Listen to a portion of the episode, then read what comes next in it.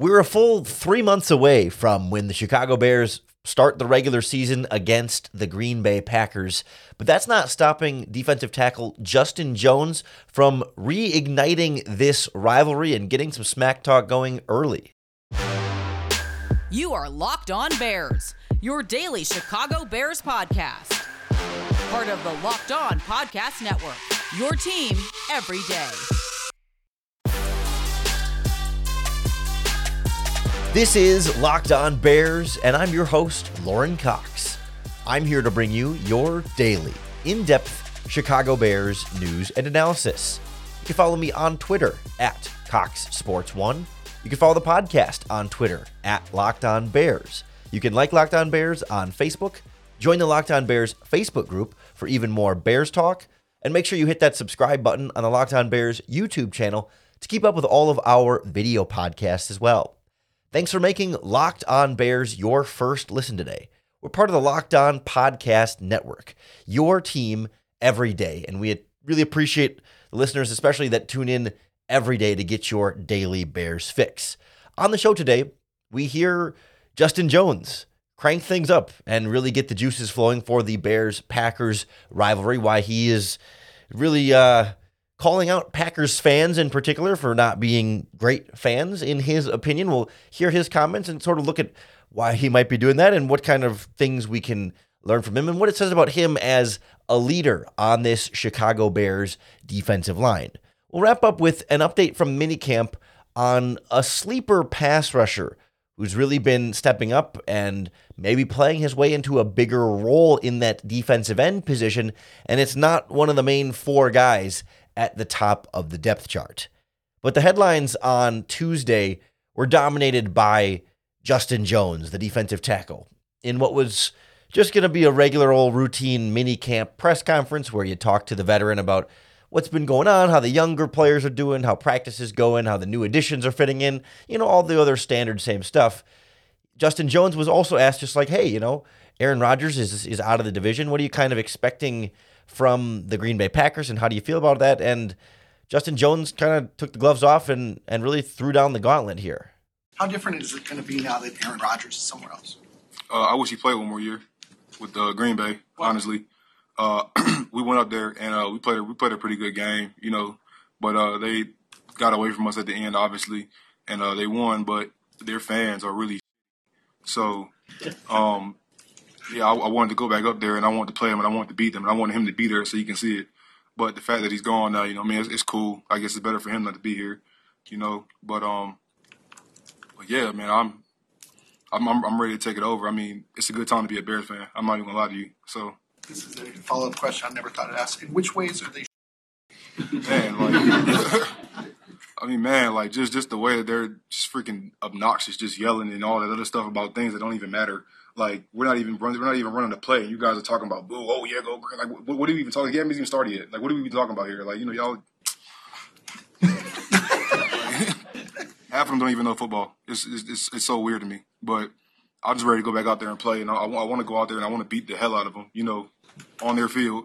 And I want to hear the boos then. You know, that's what I look forward to.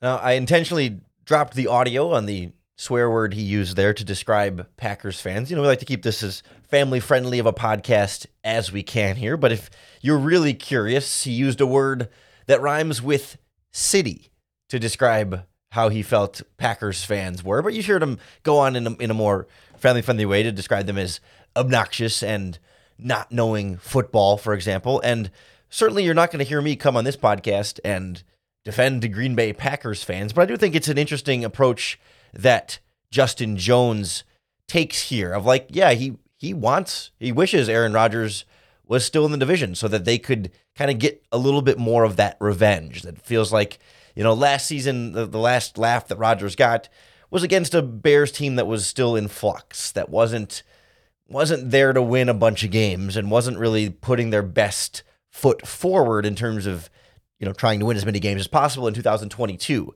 And Justin Jones feels like he wants that crack at him with this year's team that should be in a better position to win games, even if they're not going to be a Super Bowl contender by any means, but still in a better position to try and get some of that revenge against the long-hated rival there. I also like Justin Jones's optimism there to feel like, yeah, it's a good time to be a Chicago Bears fan. You know, he's clearly feeling something from this team that he's a part of, and feeling like, you know, the momentum that they're building is real, and not just off-season, everyone's excited and hopeful to this time of year feeling, but actually some like, yeah, watch out, because we really feel like something is starting to cook here. Something is starting to come together, even if he does play on the position group that might be the biggest overall weakness on this team, the defensive line as a whole, you know, defensive tackle a bit deeper. But when you combine that with the question marks at defensive end, there's some really real questions there, but certainly a lot of confidence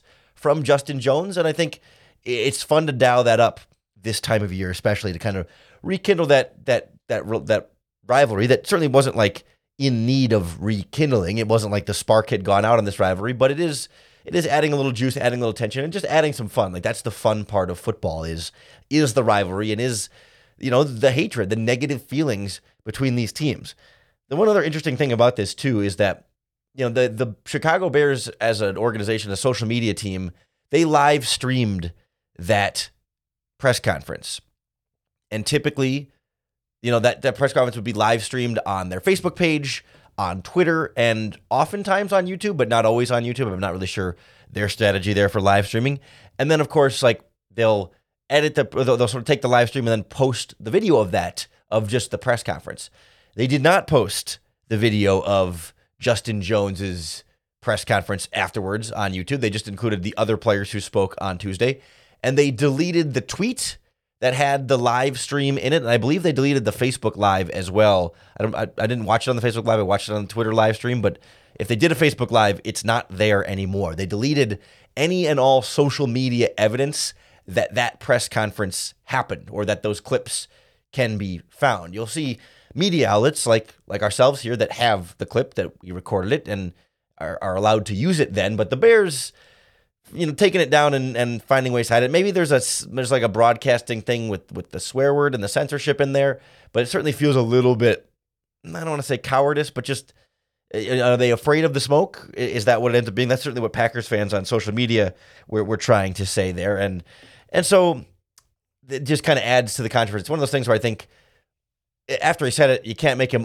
say it, and it's still recorded elsewhere and other people downloaded it. So why try and hide it? I was a little disappointed they deleted it, but it lives on in the way that nothing ever goes away from the internet. Somewhere, someone will always have it downloaded, and of course now it's played for you there on the Locked On Bears podcast. So some bulletin board material for us to lead into Week One. But I want to sort of take this point and broaden it out a little bit with Justin Jones, kind of being that leader on the defensive line right now, a position group that has a bunch of young guys and a bunch of new guys. We'll kind of look at how that dynamic works and where Justin Jones fits in that next on Locked On Bears. The Locked On Bears podcast is brought to you by our friends at FanDuel, America's #1 sportsbook, because right now new customers can get a no-sweat first bet up to $2,500. You place your bet. If you win, great. You win the money that you won from your bet. If you lose, FanDuel will give you up to $2,500 back in bonus bets if that first bet doesn't win. And you can imagine with Justin Jones's comments about Packers fans that there's going to be some extra attention and extra heat on Packers at Bears Week 1, September 10th at 3:30 Central Time. You can bet the odds for that game already on FanDuel. The Bears are 2.5-point home favorites. The money line is Bears -144, and the over-under for that game is 44.5. Should be some fireworks with both teams fired up about that game, but you can also bet on the rest of the NFL futures. I guess now the NBA playoffs and NHL playoffs are both done, but all of your sports betting can be available at FanDuel. Just visit FanDuel.com/LockedOn and get your no-sweat first bet up to $2,500. It's FanDuel.com/LockedOn. FanDuel, official sports betting partner of the NFL. Justin Jones is kind of the elder statesman of this Chicago Bears defensive line, even though it doesn't necessarily feel like it. I mean, he's only 26 years old, and he's only been here for one season. I mean, I guess he and Trevis Gipson are tied for like the two oldest and like most experienced defensive linemen on this team. I mean, Andrew Billings is older at 28 years old, but just got here 2 months ago or whatever. And Trevis Gipson has been here since 2020, so he's got more time in Chicago, but not as many total like starts and snaps in his career compared to Justin Jones. And so we've heard Matt Eberflus talk as well in recent months that the Justin Jones is one of the leaders on this defensive line. And it's interesting how a player that signed here last year on a 2-year deal has been able to step into that role. And I think that's something that happens as you see the likes of Robert Quinn traded at the deadline last year. You know, he was kind of the older veteran in that spot. You know, Angelo Blackson had been here a couple of seasons before this past year, and he could have been potentially in more of that leadership role, but he ends up getting kind of benched and largely, you know, let go and moved on from after that season was over. Al-Quadin Muhammad came in as a guy who had the most experience within this defense and most familiarity with Matt Eberflus and Alan Williams.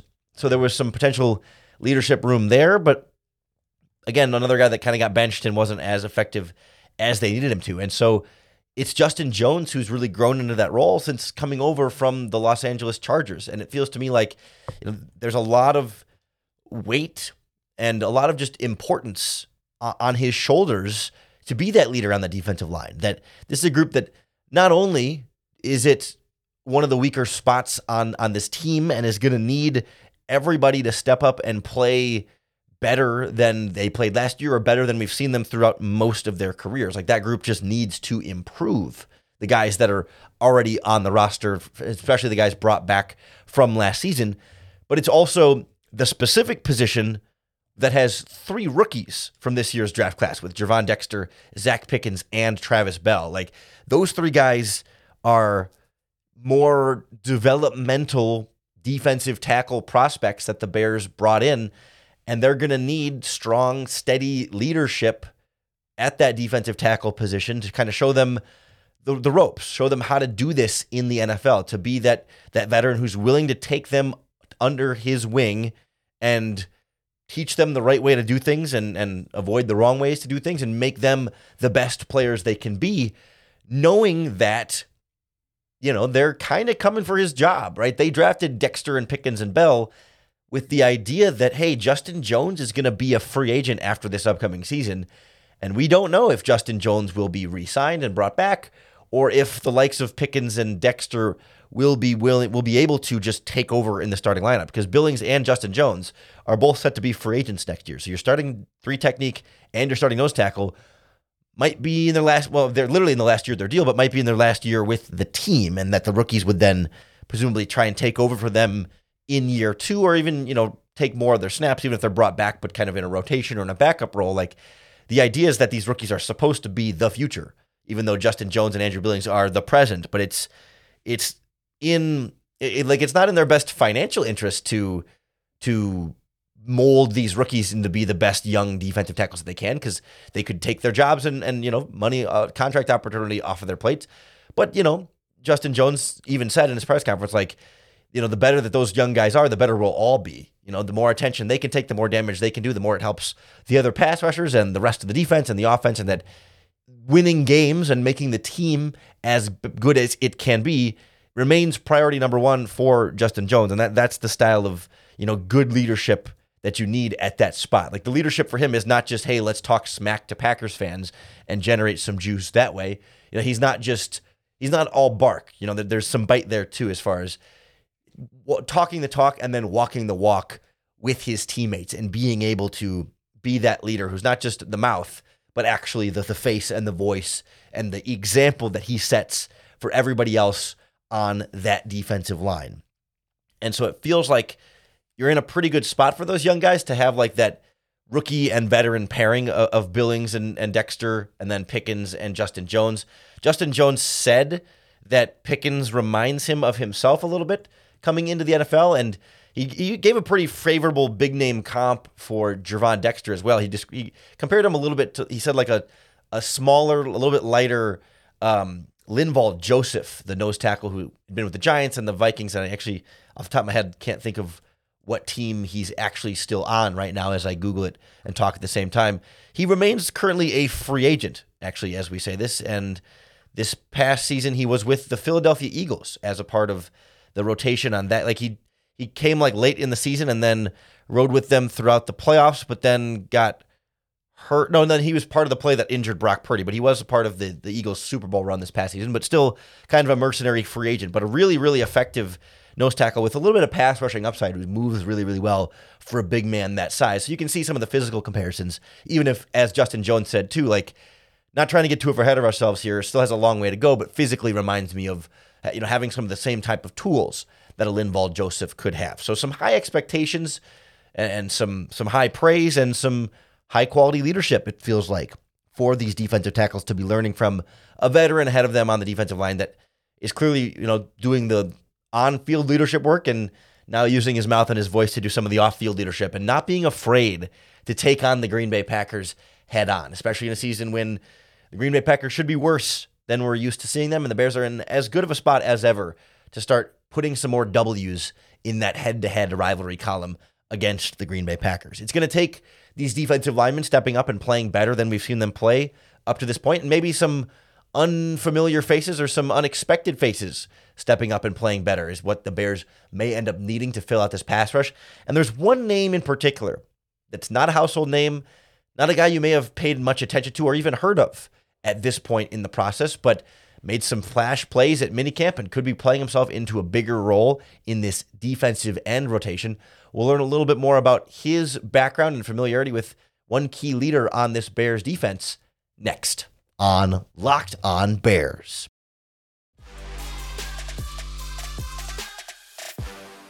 All the talk about this fairly weak defensive end position for the Bears this offseason and the need to sign another free agent or bring in some sort of player to add some talent there. Like, all the focus has been on kind of the big four, right? The two free agents, DeMarcus Walker and Rasheem Green, and then the two young guys returning from previous seasons, Trevis Gipson and Dominique Robinson. Like, those guys are kind of the big four at the top, the guys that are really locked into a 53-man roster spot.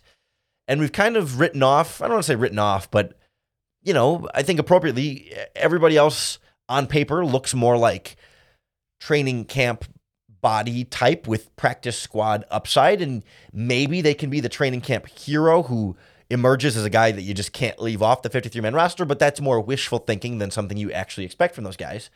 But we certainly have our early candidate for guy you've never heard of until we get to training camp, and then all of a sudden takes off and ends up being more of a surprise addition to the 53-man roster. That's Terrell Lewis, the defensive end who was signed actually late last season.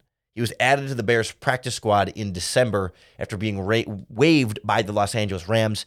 I think he got activated right before the last game of the season, but then ended up not being, like, he was added to the 53-man roster from the practice squad, but then was inactive for the actual game and didn't end up getting on the field for that game. But he was here a little bit last season, brought back for this season, and reports out of minicamp was he made some nice plays at the end there, getting some pass rushing flashes in there against this offensive line and Justin Fields. I will heavily caution and asterisk this by noting that this is mandatory minicamp.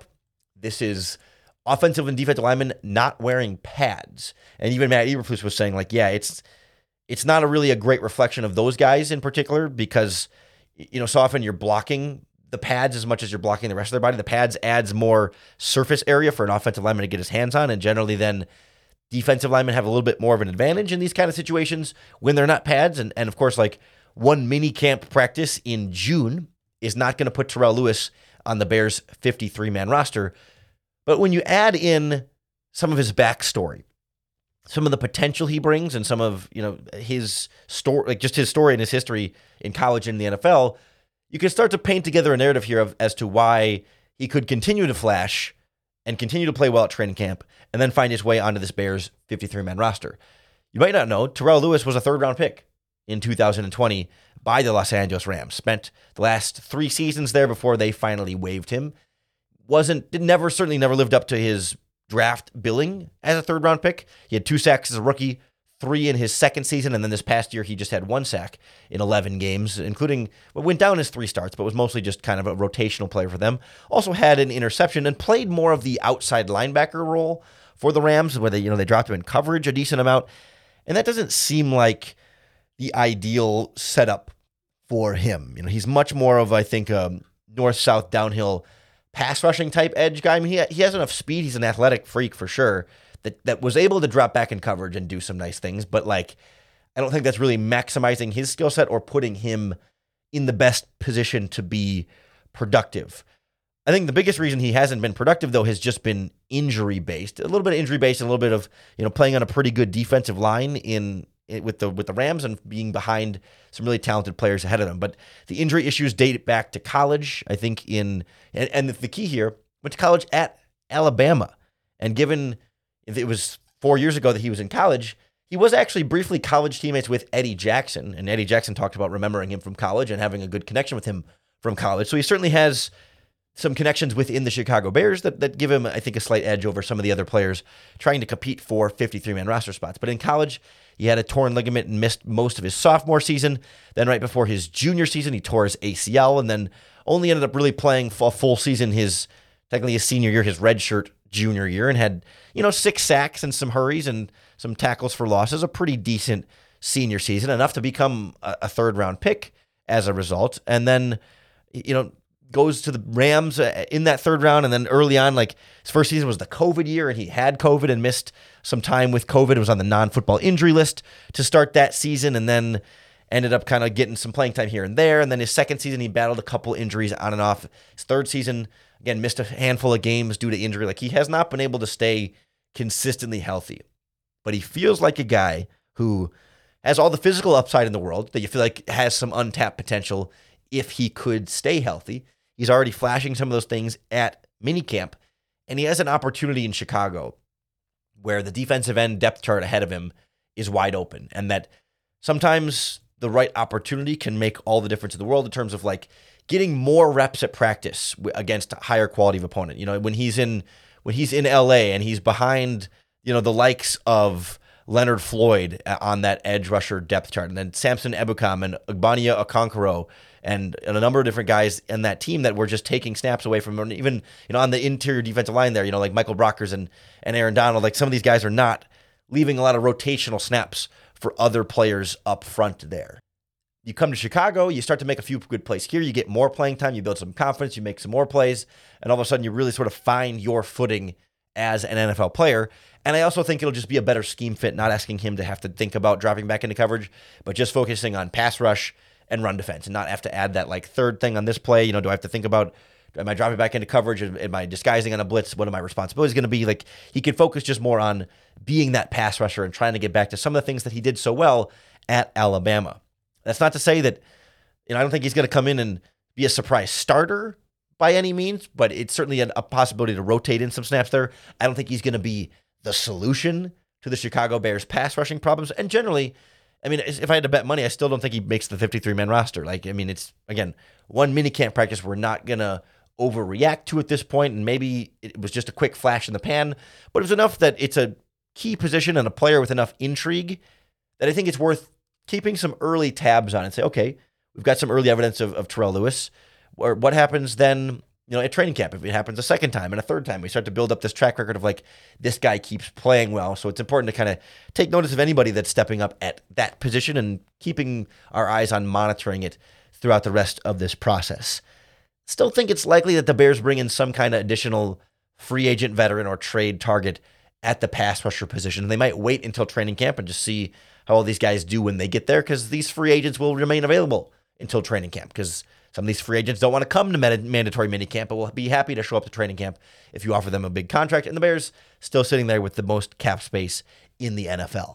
Whatever the Chicago Bears decide to do at defensive end, you can be sure we'll break it all down for you right here on the Locked On Bears podcast. So make sure you hit that subscribe button on YouTube or wherever you listen to podcasts. That's going to be the best way to keep up with all of our daily in-depth Chicago Bears news and analysis. Thanks for making Locked On Bears your first listen today and every day. We're in off-season mode right now, so we're not going to be 5 days a week through the rest of June and then into July. Once we get a little closer to training camp, we'll start ramping things back up. But you know, we're always going to have a podcast for you here whenever there's something big, important breaking around your Chicago Bears, or whenever a player goes into a press conference and starts talking smack against Green Bay Packers fans. You know, we're going to be right here for you, breaking it all down in your podcast feed on YouTube.